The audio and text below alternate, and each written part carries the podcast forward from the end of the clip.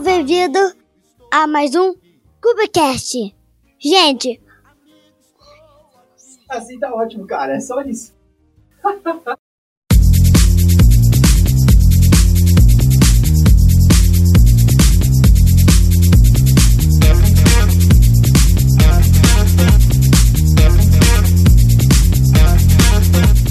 Sejam bem-vindos a mais um Cubicast.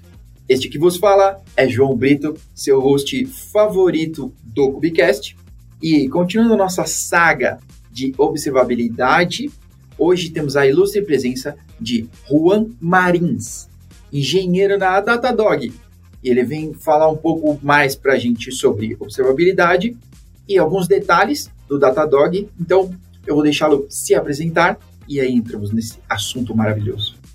Opa, salve pessoal. Bom dia, boa tarde, boa noite, boa madrugada aí para você, nosso querido Dev que tá aí nas enfadonhas aventuras do Kubernetes. Hoje a gente vai estar aqui falando um pouquinho mais de Datadog, falando um pouquinho mais de observabilidade em si, não só de ferramenta, porque senão fica aquele papo chato de vendedor, ah, cara, Datadog, Datadog, não, mas tudo que a gente vai falar aqui hoje, é, algumas coisas obviamente vão ser mais voltadas para a ferramenta e outros pontos são de conceitos, né? Então tudo que você vai aprender aqui, por mais que seja outra ferramenta, por mais que seja é, open source, você vai conseguir aplicar é, esses conceitos no seu dia a dia para conseguir fazer aí toda uma observabilidade melhor do seu ambiente. Então vamos nessa.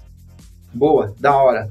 Legal, Juan. É, bom, para começar, para você que caiu de paraquedas aqui, né? Estamos nessa saga de observabilidade.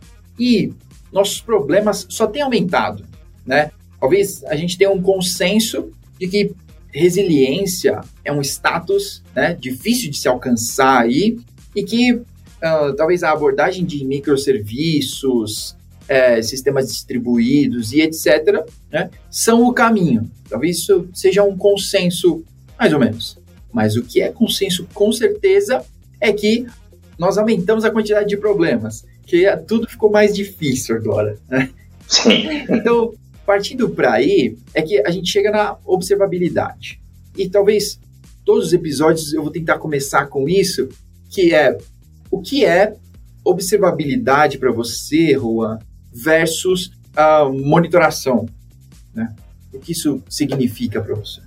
Vamos lá. É, historicamente falando, né, o monitoramento em si, a gente sempre vai estar lidando ali com a inferência é, de atributos tanto in, internos, né, quanto externos de qualquer tipo de sistema, né? Isso não só dentro da TI, mas dentro da engenharia, dentro de qualquer outro ramo é, em si. E o que, que, é isso, né? Você conseguir aferir ali qualquer tipo de valor e, baseado nesses dados, né, você tomar algum tipo de decisão, né? Você é, validar se aquela informação ali é alguma coisa boa para o seu negócio ou não. Esse é o monitoramento básico. E a gente vem aplicando esses conceitos da, desde lá da época que, sei lá, Jesus estava na Terra. Então, isso é algo que a gente já está fazendo. Então, vamos lá, se a gente pegar o cenário nacional, né? A gente vê muito open source, a gente vê muitos hábitos com Grafana, alguma coisa é, clássica, né? Você tem ali toda a saúde né, dos seus é, dispositivos é, de rede, de hosts, hoje em dia até de container, mas a partir do momento que você não consegue tomar nenhum tipo de ação automatizada, você não consegue predizer o futuro, você não consegue detectar anomalias em tempo real, você não consegue levar isso tanto para o nível de observabilidade, porque a gente vai começar a falar é, do máximo de automação possível. Né? Por que, que é, o que, que é observabilidade, por que a gente fala tanto de SRE, o que, que é SRE, qual é a diferença do cara do SRE que está lá hoje em dia, comparado com o cara que mexia com, sei lá, OpenView antigamente, o que, que tem de diferença entre esses dois caras? É que um desses caras ele é basicamente um dev que foi para o monitoramento. Ah. Ele, ele teve a ideia de falar assim, cara, olha isso aqui, se toda hora dá esse spike aqui de alguma métrica, de um CPU, de uma memória, por que, que a gente não automatiza? E aí você acaba com o problema de ter que ir lá toda hora ficar conectando num, num device, num servidor, num, qualquer tipo de serviço e ficar fazendo ajustes manuais. Então, o próprio livro de SRE do Google define que o quanto mais tarefas você conseguir automatizar é possível, obviamente 100% impossível, é alguma coisa que a gente sempre vai estar tá tentando alcançar para melhorar é, os nossos objetivos, mas mecanicamente, tecnologicamente é impossível por causa dos débitos técnicos que a gente vai criando ao longo do tempo. Mas basicamente essa é a diferença. No né? monitoramento a gente consegue ver ali, identificar os problemas, enquanto a observabilidade tende mais a um nível de resolução automática de problemas em um nível é, inimaginável, né, escalável. Uhum, legal. Se a gente não automatizar as coisas, com certeza não chega nesses. Na verdade, não chega em nível nenhum, né? Fica tudo Sim. humano e não escala. Exato. E aí, e aí tem um ponto legal, né? Que normalmente o pessoal atrela conceito à ferramenta, né? Então, você fala, ah, observabilidade. O pessoal pensa, ah, Datadog, New Relic, Dynatrace, AppDynamics. Uhum. Mas é um conceito, porque por mais que você tenha ali a visão de todo o seu ambiente, não importa qual seja a ferramenta que você vai estar utilizando, se você não tem nada automatizado em cima disso, o que você tem é o monitoramento. Vai mudar a linha, a interface gráfica de uma ferramenta para outra, mas beleza. E, e aí, por mais que as ferramentas elas vão tra trazer facilidade na configuração e na utilização, se você não tem uhum. nada automatizado em cima disso, se você não tem nenhuma tomada de decisão automatizada em cima dessas informações, de nada vale. Você tem um monitoramento caro, gourmet ali, né? Você foi lá, botou um, um escapamento esportivo no Uno e saiu fazendo barulho na rua. ok, ok. Consegui ver esse Uno passando na subida aqui, na subida bem na frente do escritório. E sempre tem alguém que passa arrepiando aqui. Show! Cara, então, ó, e sobre observabilidade, então, né, já que chegamos no conceito aqui, uh, todo mundo que for procurar algo sobre isso vai começar com os três pilares, né? É, métricas, logs e tracing. Tá? Então, se você pudesse dar uma dica aí, né, é por aí mesmo que a gente começa. São esses três pilares são realmente os caras importantes e por onde a gente deve partir. Fale-me mais sobre isso. Vamos lá. É, os três pilares foram os três pilares, na verdade, os iniciais, né? O que, que nos começou a guiar para a observabilidade, onde uhum. a gente consegue juntar, né? Como se fossem três pedaços de Lego, né? Ou três Legos diferentes. Todo, todos os três de Star Wars, mas um do capítulo 4, um do 5 um do 6 para a gente conseguir fechar ali o contexto da história. Uhum. Acontece que cada um deles é igualmente importante. É, dependendo do seu grau de observabilidade, porque existem graus diferentes também, né? Você, você almeja ao mínimo listar aos três, mas nem sempre isso é possível. Talvez na sua empresa hoje você não tenha os três, você tenha um ou dois. É, isso é normal também, não precisa ficar preocupado em relação a isso, mas é algo que você vai caminhar ao longo do tempo. Uhum. É, e cada um deles tem ali é, passos né, que você precisa tomar referente ao que você tem hoje. Né? Então, se você tem uma ferramenta aí, um LK, por exemplo, é, você um já tem a capacidade de correlacionar tudo isso na mesma plataforma, então já é uma coisa boa, assim como Datadog, assim como basicamente hoje toda, toda ferramenta vai ter. Uhum. Então, em relação a isso, é tranquilo. Agora, se você está partindo de um monitoramento mesmo, né, se você tem lá, por exemplo, hoje, Zabbix e Grafana monitorando, sei lá, seu ambiente na AWS, a gente começa a entender o que, que você está fazendo hoje para a gente começar a migrar para uma plataforma onde vai conseguir trazer ao mínimo os três correlacionados. Porque se você tem parte da informação em uma ferramenta, parte da informação em outra ferramenta, parte da informação em outro lugar, você no uhum. final do dia ou você vai fazer um trabalho manual de correlação gigantesco de jogar isso em algum lugar para tentar fazer alguma correlação, alguma coisa do tipo que é, você vai ter tanto trabalho para fazer essa correlação e você vai gerar tanto débito técnico dentro do seu time para tentar juntar esses quebra-cabeças que você vai gastar mais tempo fazendo isso do que realmente resolvendo os problemas do que a observabilidade teria para resolver para você. Então, uhum, é, é, é, meio que contraditório. Então, por parte de, um, validar se você realmente tem os recursos necessários para chegar lá. Então, se você está uhum. tá numa empresa que está crescendo, está expandindo, é, é, legal você ter uma ferramenta a nível enterprise mais para ter ali todo o suporte necessário e ter apoio de pessoal é, especializado nisso que empresas gigantescas estão fazendo. Mas se você for pelo caminho do open source também, você vai ser muito bem entendido com algumas ferramentas, né? O LK é um exemplo disso, apesar do LK ter ali um déficit, entre aspas, né, de, um, de um suporte um pouco mais enterprise comparado é, a ferramentas que nasceram para esse intuito. É, uhum. Mas você consegue ter isso de maneira gratuita, obviamente que com um custo ali incluso de infra, um custo ali também para ter é, to, toda a gestão desse ambiente é, dentro da sua empresa. Então você vai precisar de um cluster, vai precisar de espaço em disco, poder de processamento para conseguir juntar tudo isso dentro do mesmo local. O segundo passo, que talvez é o mais difícil de todos em qualquer lugar, é a cultura. Você precisa mudar a cultura de como você desenvolve código hoje, como você trata esse tipo de coisa para trazer tudo isso dentro do mesmo contexto. Então, normalmente era o quê? Deve fazer essa coisa, a operacional ficava lá, e aí o cara só olhava infra e rede e só. E tal, talvez tinha um cara lá que, ah, esse cara aqui é, é bom de, de log. Ele ia lá, pegava alguma coisa Normalmente o cara de log ele via log de todas as aplicações de todos os desenvolvedores, cada um com um padrão diferente, mano, aquela gambiarra e, e, nada com nada e nada se resolvia. Então, é, culturalmente você tem que ter uma framework, um padrão ali de todo mundo, pelo menos de todo o time ao mínimo, para conseguir é, padronizar essas informações Obviamente, as ferramentas elas conseguem fazer isso, mas se você fizer isso na fonte, você economiza tempo de outro recurso e de uma maneira muito mais fácil. Então, é, assim como a gente utiliza frameworks para desenvolvimento normal, é assim como a gente utiliza framework para desenvolvimento front-end, de qualquer coisa basicamente, a gente também precisa uhum. de frameworks de como a gente vai lidar com essas informações é, de observabilidade, né? Então, para isso também a gente vai falar um pouquinho daqui a pouco, né? Mas referente a OpenTrace, OpenTelemetry, OpenMetrics também, onde a gente consegue uhum. ter esses padrões de uma forma única, né? E a gente tem um framework compartilhado entre os diversos tipos de aplicação que consegue trazer isso de uma maneira mais prática. Né? Então, mesmo que você migre de uma ferramenta open source para uma enterprise ou de uma enterprise para outra, você continua ali como de um padrão e consegue manter esse mesmo fluxo de informação, porque você tem um padrão que é, é basicamente apoiado pela CNCF, então não tem nem o que falar sobre isso. Sim. Uhum. Ainda nesse assunto, então, vamos aproveitar que chegamos aqui, sobre Open Telemetry, né? Open Tracing e Open Metrics. Como perto disso a Datadog está com preparado, né? Então, ah, se eu seguir aqui os, os padrões que eles já, né, esse framework, quão bem eu vou estar é, tranquilo para poder utilizar essas coisas na Datadog? É, basicamente 100%, né? Vale lembrar também, né, que o Datadog é um dos apoiadores da CNCF. Inclusive, talvez, se não, o que tem mais nível de código aberto entre os competidores, né? Então, se você for lá github.com.br Datadog, uhum. tirando a plataforma mesmo que recebe as informações, todos os agents têm é, código aberto, todas as bibliotecas, todos os componentes, todos os plugins, tudo é muito fortemente suportado pela comunidade.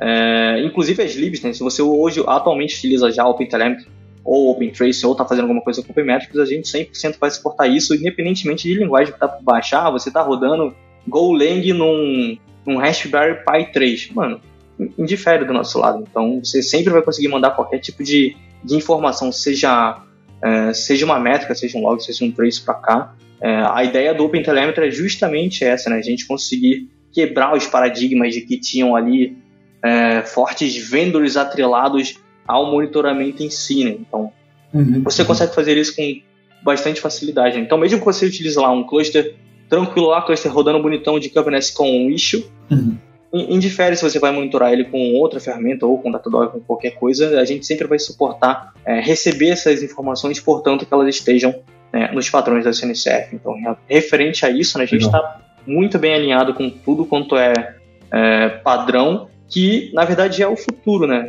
É, assim, por mais que ele esteja acontecendo agora, a gente sabe que não tem como fugir disso. É o que já, já está sendo adotado e está crescendo numa escala inimaginável, na verdade. Legal. Então, já que estamos padronizados aí, né? Qual seria o primeiro passo, ou talvez ali o início que a empresa, a, o DevOps aí, alguém pode dar, né? Para que eu já tenha algumas métricas, né? Posso de repente não ter profundamente contextos e tudo, né? Que poderia ter, que na verdade eu vou precisar personalizar as coisas, mas como dar esse primeiro passo, assim, é quão simples é, né? No Datadog eu posso ter, tipo, só um agente nos nodes, ou eu preciso, sei lá, ah, tem sidecar, tem coisa que precisa já colocar na aplicação aqui, porque sim, isso não vai dar essa, esse primeiro view. Assim. É, para um primeiro view, a gente fala que em 15 minutos você consegue trazer bastante coisa dentro do mesmo contexto, onde basicamente, é, se você estiver na nuvem, é, automaticamente a gente já tem uma integração com a nuvem, onde a gente já vai coletar todos os serviços dela. Então, se você estiver na AWS, por exemplo, uhum. você roda um CloudFormation e automaticamente esse CloudFormation ele cria é, uma IAM role dentro da AWS e, e a nuvem da Datadog se conecta, né, dá um awesome role na sua conta e consegue puxar todas as métricas lá do CloudWatch ou de de métricas que você tiver e já guarda essas informações como métricas. A partir do momento que, por exemplo, você começa, né, você habilita lá a parte de APM e a parte de logs dentro da sua aplicação, você já consegue fazer o que, né? Juntar essas informações dentro do mesmo contexto. Então, quando você recebe uma chamada em um microserviço, que é basicamente é, a nível do agent do Datadog, ele é um microserviço que vai estar rodando dentro do seu ambiente, é um daemon set, né? Então vai ter um pod ali em cada node. Então, conceito básico aí do Kubecast, todo mundo está super familiarizado. Se você não conhece, assista a aula, não sei qual, mas certamente vai ter aqui ensinando o que, que é a diferença aí do Replica Set, do daemon set, de tudo, dos deployments. Ah, tem. A gente tem um episódio Essentials. Escuta lá, escuta lá esse episódio.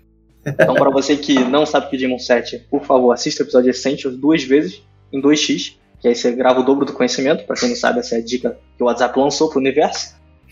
e, e...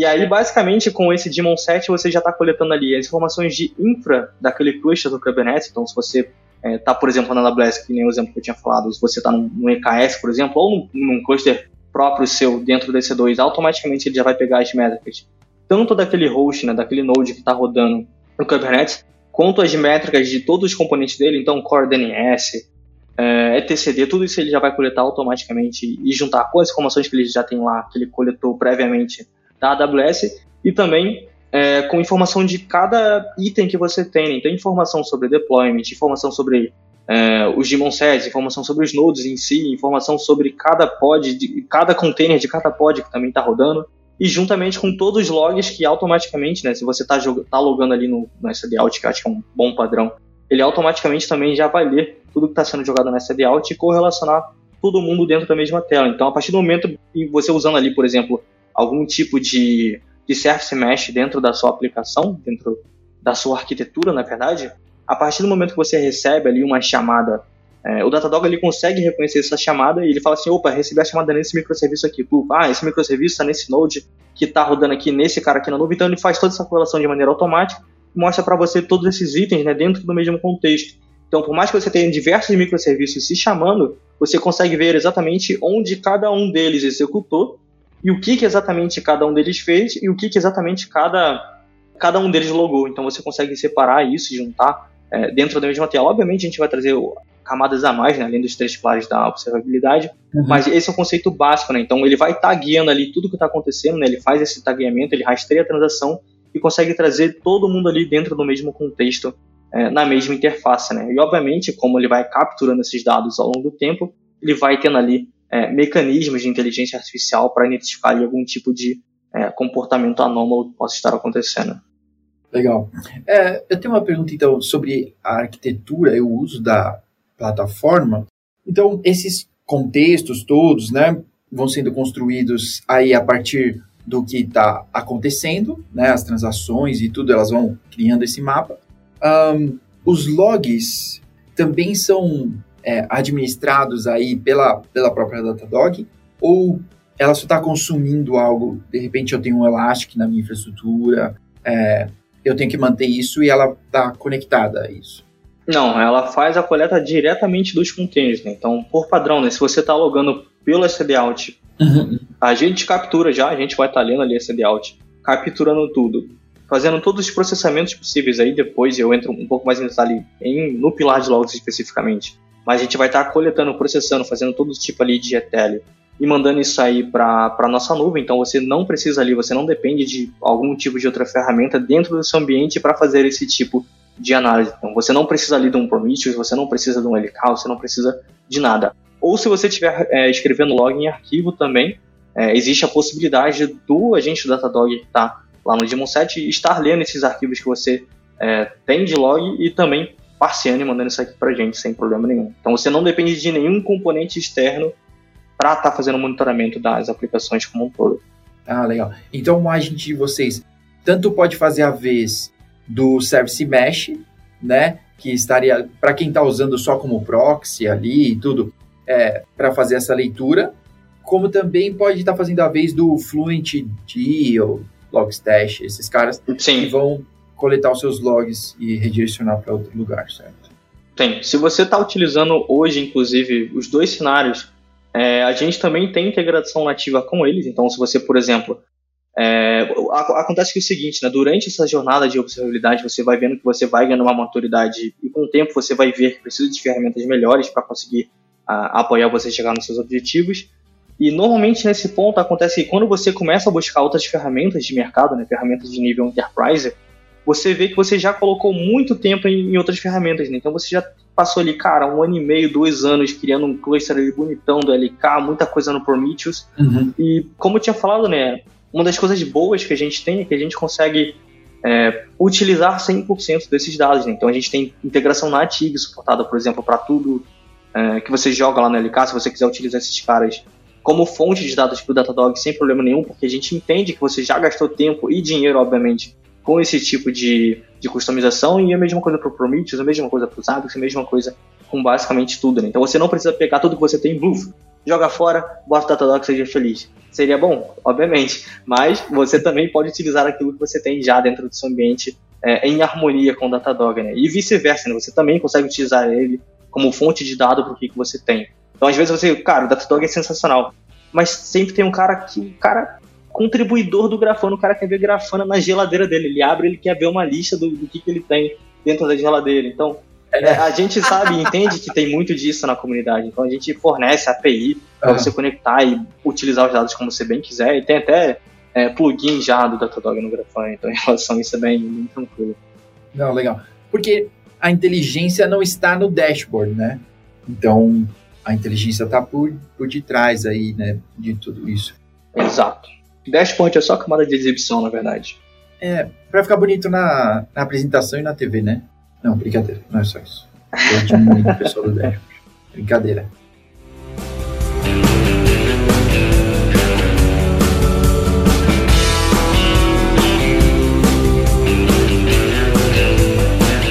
Então, falando sobre inteligência, um, queria saber um pouco mais sobre a inteligência por detrás aí, como que de repente a, a plataforma, né? Então, no caso estamos falando da Datadog, como que ela vai poder me ajudar com a predição, né? Que eu acho que é o, o supra-sumo da observabilidade, né? Sim. É que agora eu posso ver o futuro, né?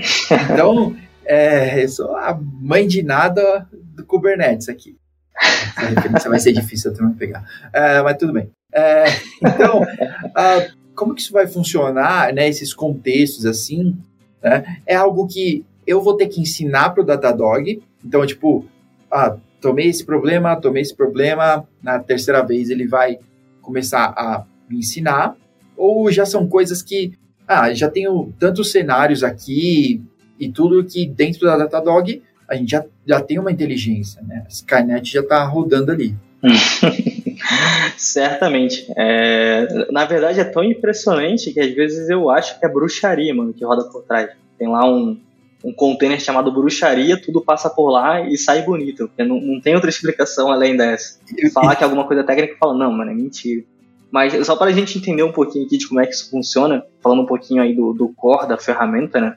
É, todos os dados, né, todas as métricas que a gente for receber, elas vão ficar armazenadas né, por 15 meses com a granularidade podendo chegar até um segundo. Ou seja, se você voltar lá é, 7 de setembro de 2020, você consegue ver aquela métrica com o mesmo um segundo de granularidade. Ou seja, comparando com outras ferramentas, né, comparando até mesmo com o próprio CloudWatch lá da, da Amazon, que começa a agregar com um minuto, dentro daquele um minuto, se você teve lá 0%, 100%, 20, 90, 98, 98, e depois desce para zero de novo, ele fala assim, ah, a média disso aqui é 21 mas você não vê os picos que você tem. Então, quando você começa a ter uma granularidade muito, muito pequena, que nem a nossa, onde você consegue trazer muitos dados, acontece que justamente né, quando a gente chegar tanto no ponto da inteligência para a gente fazer predição, a gente tem uma gama de dados basicamente gigantesca, onde a gente vai conseguir fazer é, basicamente qualquer coisa, assim como durante a entender como as coisas se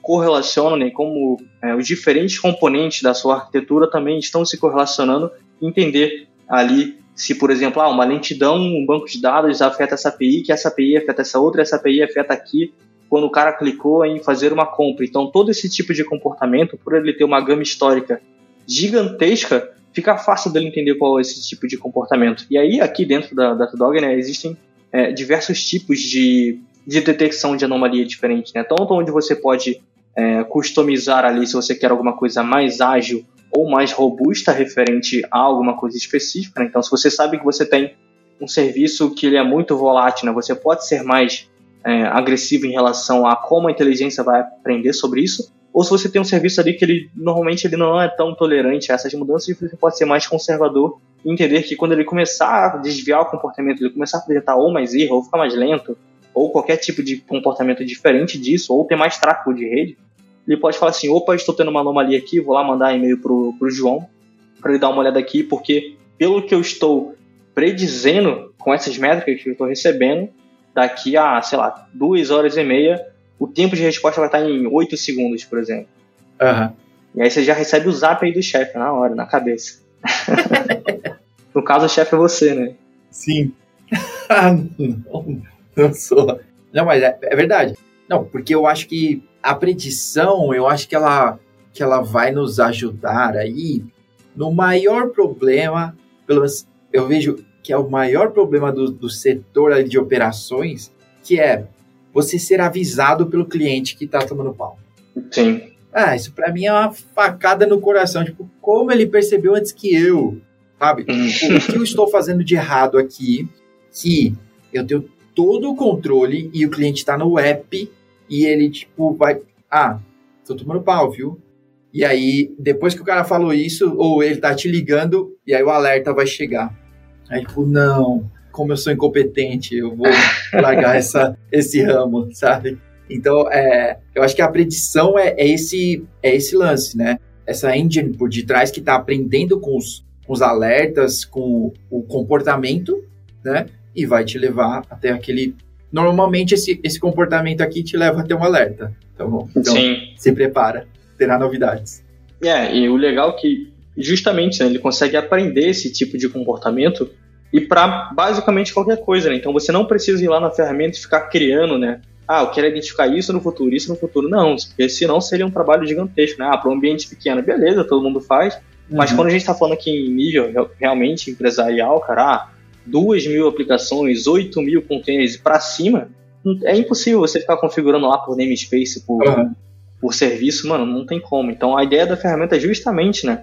Por estar olhando o ambiente como um todo, Aham. é, automaticamente ela, a gente tem uma, uma feature, né, uma funcionalidade chamada Watchdog, o nome é top, que é basicamente vai ficar fazendo um continuous scan ali dentro do seu ambiente, olhando tudo, você tendo configurado alarmística ou não, então para qualquer coisa que aconteça lá, você vai ter uma alarmística lá sobre isso. Então você tem uma aplicação lá, cara, que tá rodando o tempo todo. Por mais que você não tenha configurado nenhum tipo de alarmística, e até os casos negativos ela vai pegar também, você vai ter ali num painel, né, é, a lista do que, que aconteceu, né? Então, por exemplo, você tem uma aplicação que é normal você ter algumas taxas de erro, né? Por mais que a gente esteja falando em resiliência, a gente está no mundo real, então a gente vai ter ali Uhum. é, seja por alguma API que chama a outra indevidamente, ou seja, se for alguma API exposta a público, gente tentando fazer alguma coisa indevida ou qualquer coisa do gênero, então você vai ter uma taxa de erro normal.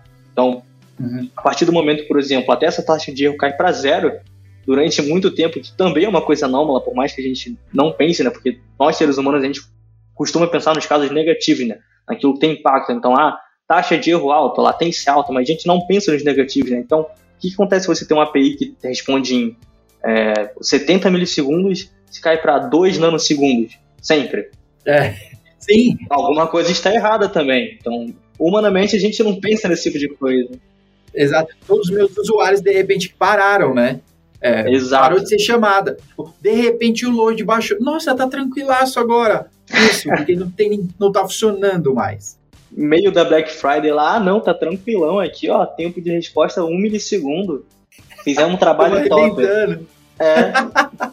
Então, até estendendo esse tópico aí, é, sobre é, os múltiplos pontos, né, e, e só voltando um pouquinho Aham. antes lá sobre ter tanto dado dentro da ferramenta, né, que se a gente for parar para pensar, se eu fosse pegar os 1 segundos, né, durante 15 meses são praticamente 40 milhões de segundos, então tem muita informação para uma métrica só, né? Então se eu falar de só de CPU de um host ou, ou de um container, só esse cara são 40 milhões de pontos para analisar. Então eu tenho um mar de informações dentro da ferramenta e obviamente por isso, né, eu tenho um forecast e, e essas identificações de, de padrões diferentes que estão acontecendo dentro do seu ambiente e que também mudam o tempo todo, né? Que isso é uma coisa também é, relevante a gente levantar, porque hoje você tem a versão é, 2.0.2, amanhã você tem a 2.0.3, e o que, que muda de uma para outra? né? Então, até essa comparação de versão, opa, joguei uma versão nova aqui, é, a partir dessa versão aqui você já tem uma taxa de erro mais alta, ou você já tem uma lentidão aqui, ou essa feature aqui está apresentando um erro que não aparecia antes, então você também tem um erro tracking dentro da ferramenta, enfim, são inúmeros recursos, né? Se fosse para ficar falando só das features do Datadog aqui, cara, ia chamar geral lá pra praia para ficar um final de semana só falando de tanta coisa legal que tem na ferramenta. Tomando cerveja, que aí é a melhor coisa possível. Ah, não sou, não sou adepto da cerveja, mas buscando patrocínio. Vou, vou, ter que deixar o Red Bull. Vai subindo, né? Começa com o patrocínio ali da, da Vibe 2 litros. Aí daqui a pouco vai pro Monster, daqui a pouco tá no Red Bull. Filho. Isso, isso. Um, abra... um abraço pra Red Bull. Um abraço pro você também, né? Que vem, vem mais, mas. Ah, sei lá, acho que a turma não acertou ainda. É, tô no, tô no, team, tô no Team Monster. É? Você também curte aquele de melão, não? É disso? Como é? Mano, eu só tomo o preto lá, mano. Nem, nem sei qual é. É um azul e amarelo. Eu, eu já vi, mas, mano, eu tomo, tomo preto. Acho que é o, o mais raiz que tem, né? É, o mais, o mais normalzão, né? É, é o default, tá ligado? Se você não informa, é o default. Boa. Boa, bem pensado voltando aqui no. Só, só, só que eu ia falar no, nos outros pilares, né? Justamente que nem você falou, né? Ah, como é que o usuário está percebendo, né? Aí, é, até um dos pontos que a gente tinha falado no começo, né? Como a gente consegue é, estender os três pilares, né? Que esses foram os que começaram, os que é, o pessoal está começando a fazer, que estão ganhando popularidade agora. Mas três pilares é uma coisa que a gente faz desde 2017, né? E se você for ver é, uhum. a, até lá no site as coisas atuais, a gente já não, não trata mais como três pilares, né? Porque a gente já tem tanto a infra quanto é, os logs, quanto a PM, mas a gente também está falando de monitoramento sintético, onde você tem lá um robozinho que vai ficar acessando sua aplicação e validando se a aplicação está no ar ou não. Então, mesmo que você tenha lá um load balance que cai e pare de redirecionar o tráfego para alguma API, você tem, tem, o robozinho falando ali, opa, caiu aqui, ó. Então, você já tem algum uhum. tipo de alarme em cima disso. A gente tem a experiência do usuário real, né, onde você embarca ali uma biblioteca dentro da aplicação para você realmente validar o que, que o usuário está fazendo até a nível de interface gráfica. Né? Então você vê lá o cara clicando no botão para fazer alguma coisa, você vê o correlacionamento desse clique do botão com todo o fluxo de chamadas do back-end. Né? Então, por mais que você uhum. tenha lá qualquer tipo de ação, e principalmente isso dentro de, de SPA, né, onde a gente não tem ali é, uma camada intermediária, né, um famoso middleware, né, geralmente a gente já chama lá direto das APIs. É, principalmente aí a gente está trabalhando com, é, com React, com Vue, com Angular, com React Native, então a gente sempre vai ter ali é, esse tipo de comunicação direta com alguém que chama as APIs, então ter esse rastreamento de qual API esse cara chamou, e principalmente ah, um outro conceito que está se tornando bem recorrente agora também, que é o são os micro frontends também, né? Então você ter ali o mesmo conceito de arquitetura é, de microserviço para dentro do front-end também. Né? Então cada parte ali de uma página, cada componente também chama uma API diferente, então você consegue ver ali exatamente é, versões do mesmo front-end diferentes dentro da mesma página. Então você está aqui no YouTube navegando aqui, fazendo alguma coisa, você está vendo ali, por exemplo, as recomendações de vídeo V1.01, enquanto, enquanto uma pequena porcentagem lá está fazendo um canary, por exemplo, validando é, aquele rollout uhum. lá, para ver se está num 1.0.9 lá, que tem mais features ou que tem recomendações melhores, alguma coisa do tipo. Então você consegue trazer esse contexto também. E com o Datadog você faz o monitoramento dos dois também. Então você consegue ver ali, por exemplo, qual versão do front ou qual versão do back, quem for o usuário, você consegue fazer todo esse rastreamento. E estendendo isso, a gente faz também, né? Já falei do rollout, a gente vai fazer o um monitoramento de todo o fluxo de CI, né, então você consegue até ter esses testes correlacionados com o seu fluxo de CI. Então a observabilidade está se estendendo num ponto tão grande que qualquer parte do fluxo que você tenha qualquer tipo de problema, você consegue ter é, o rastreamento disso e qual vai ser o impacto disso, né? Então, ah, esse rollout aqui quebrou. Então, o que que se impactou? Quais foram os usuários? Você consegue até chegar nesse nível, né? Quais foram os usuários que foram afetados por esse rollout? Aí você consegue tomar. Aí vai para um nível mais alto, né? Obviamente, né? já sai da gente meros mortais, né? Mas esse aqui foi a lista dos usuários que tomou esse problema. Então, o que, que vai acontecer com esses caras? Ah, você vai mandar um cupom de desconto por e-mail, você vai mandar uma cartinha lá no correio mandando um, um, um, voucher do Outback, sei lá, qualquer tipo de coisa, mas você tem informação ali para você trabalhar em Sim. cima disso. Fora o que a gente também consegue fazer, né? Já que a gente tem, cara, todas essas informações, a gente faz também é, análise de segurança, né? Tanto do ambiente que está rodando, né? Então, tanto é, análise de segurança baseada nos frameworks, né? Da, da AWS, então a gente vê lá, cara, tá de acordo ou não com, com a arquitetura de tal ou não de acordo lá com o CIS, com o PCI, qualquer tipo de coisa. Assim como, como a gente já está ali, a gente já tem o agent, nada mais justo do que a gente conseguir utilizar o próprio agent também para validar se tem algum tipo de, de comportamento estranho ali também dentro daquele, daquele node, por exemplo. Então, ah, cara, tem aqui um container que ele nunca falou com esse outro container aqui, ó. Então, começando a mandar um monte de Do nada. Do nada. Tá lá tranquilão, começou a chamar um tal de, de Bitcoin Mining.com lá, mano. Então, bloqueia esse cara aí. Então, já consegue ter até esse nível de, de monitoramento e principalmente, né, como eu estou falando de logs, pegar esses próprios logs que eu já tenho e fazer um, uma análise de segurança em cima desses caras.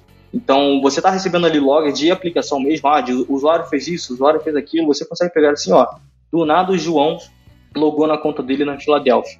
E aí existem algumas opções, né? Ou o João ele está na Filadélfia, ou ele está aqui no, no, Brasil e ele não pode estar nos dois lugares ao mesmo tempo, a menos Sim. que ele seja um usuário, por exemplo, que tenha acesso à VPN. Mas se eu estou falando aqui de um aplicativo de, é, de banking, por exemplo, já não, não é uma possibilidade.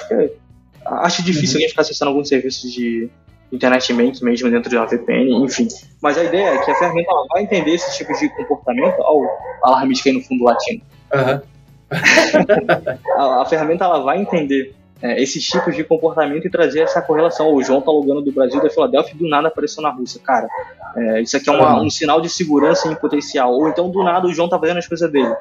Ele nunca acessou um serviço lá XPTO da vida. Ele, cara, começou a acessar serviço aqui, tudo, você pode ser um alarmista. Então, do nada ele teve, nesse mesmo serviço que ele acessa sempre, ele teve um pico de chamada muito grande referente a isso. Então, tudo que for é, baseado nas informações que a gente já tem dentro da ferramenta, a gente consegue fazer análise de segurança, né? E aí se direciona mais para o time de segurança dentro da sua empresa também, mas a gente consegue ter esse tipo de visibilidade também, né? Porque quando a gente fala em resiliência, a gente pensa lá na aplicação tá up, tá performática, mas se você uhum. loga lá no seu aplicativo, você abre o seu perfil, você vê minha cara, sua aplicação já não está resiliente, porque ela pode até estar tá, performática e estar disponível, né?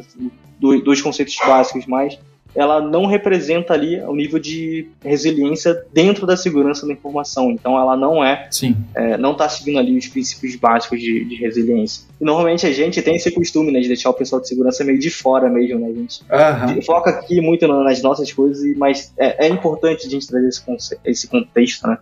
Também para quem está fazendo ali toda a parte de observabilidade.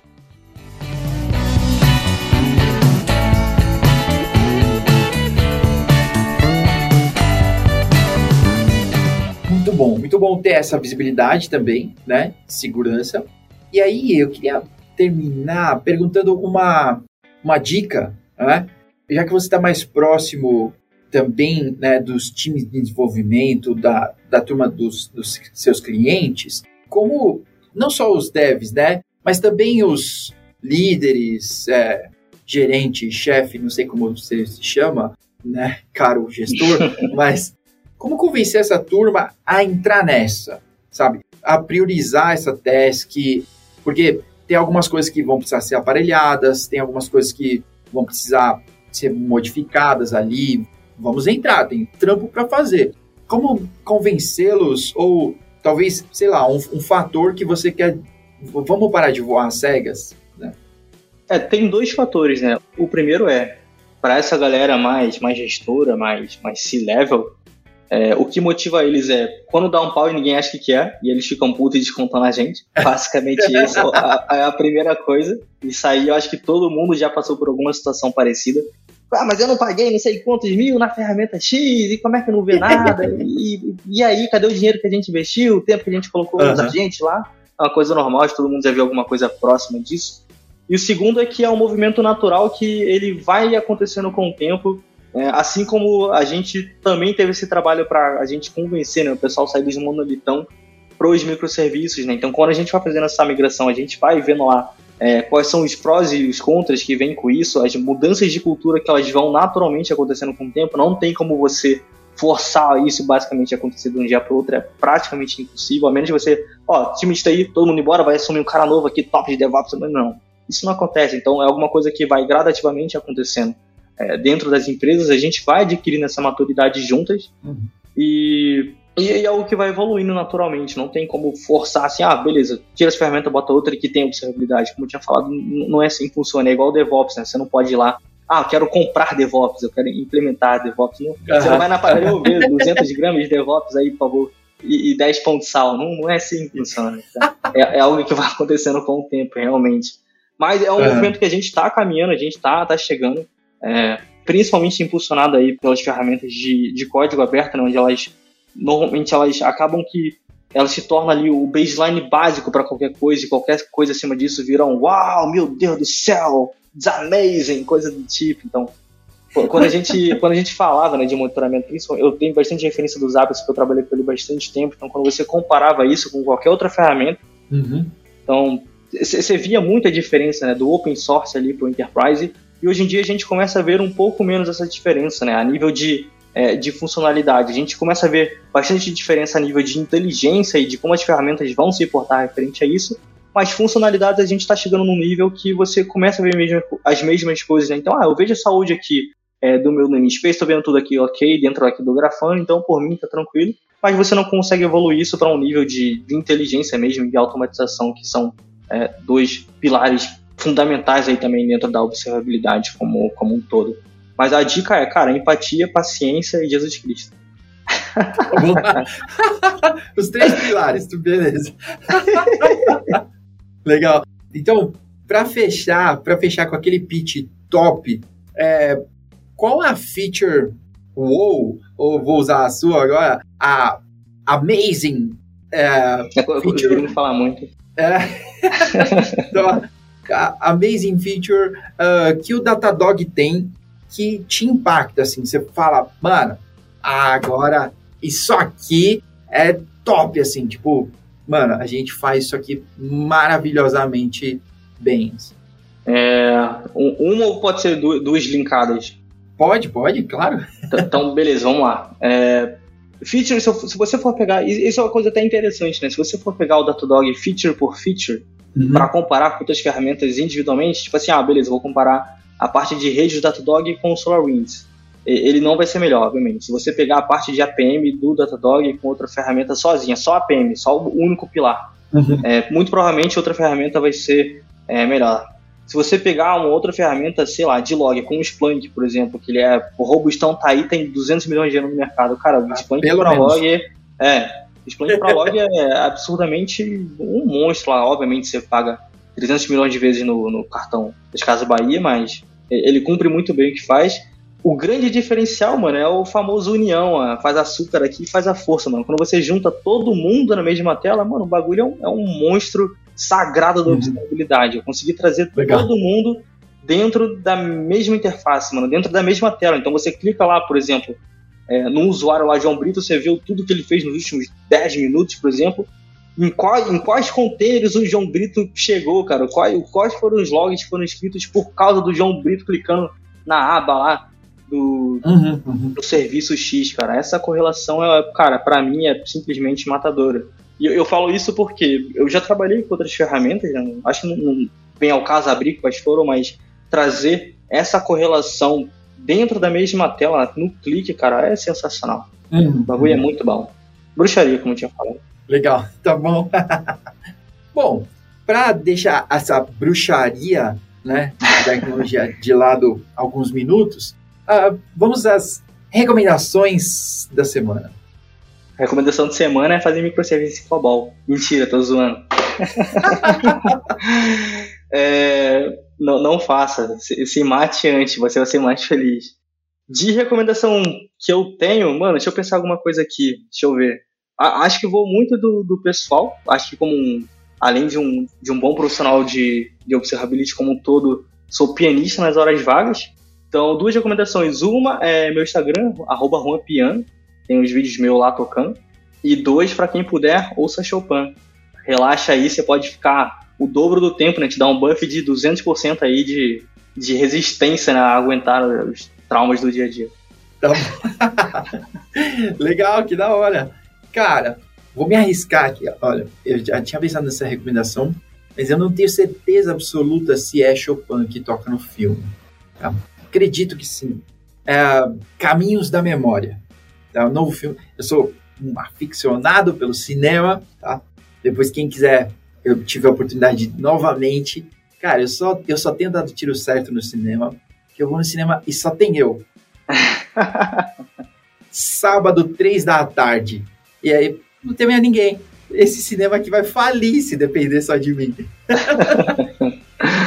é, mas, ó, Caminhos da Memória. Então, por que, que esse filme é top? Primeiro, Hugh Jackman. Oh, oh, Lendário. Ele é muito embaçado. É. Então, é, Hugh Jackman.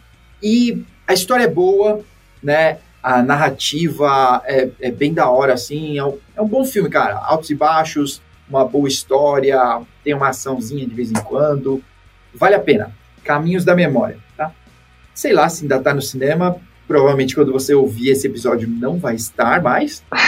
mas é, assista, tá? Vamos descobrir aí qual dos streamings, né? Vai estar, mas se não tiver nenhum deles, você sabe que tem sempre aquele streaming do Torrent famoso, né? Aquele, nada a ver. Não faz, não faz isso. Famoso piratão. Já foi a época. É, não, não faz, não faz.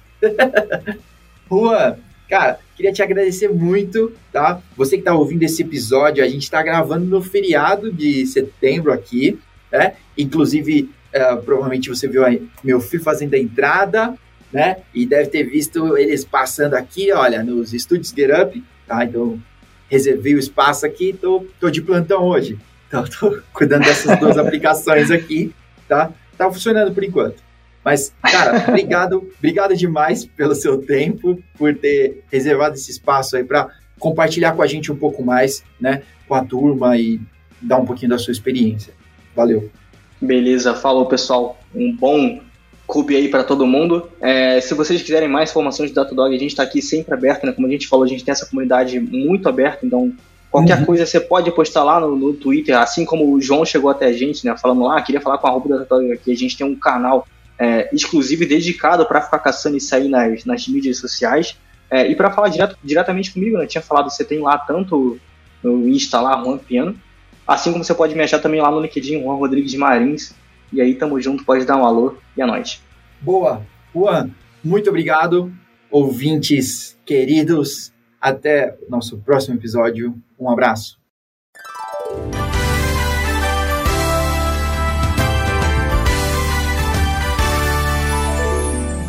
A recomendação da semana é uma série que eu gosto muito, que se chama Carrossel.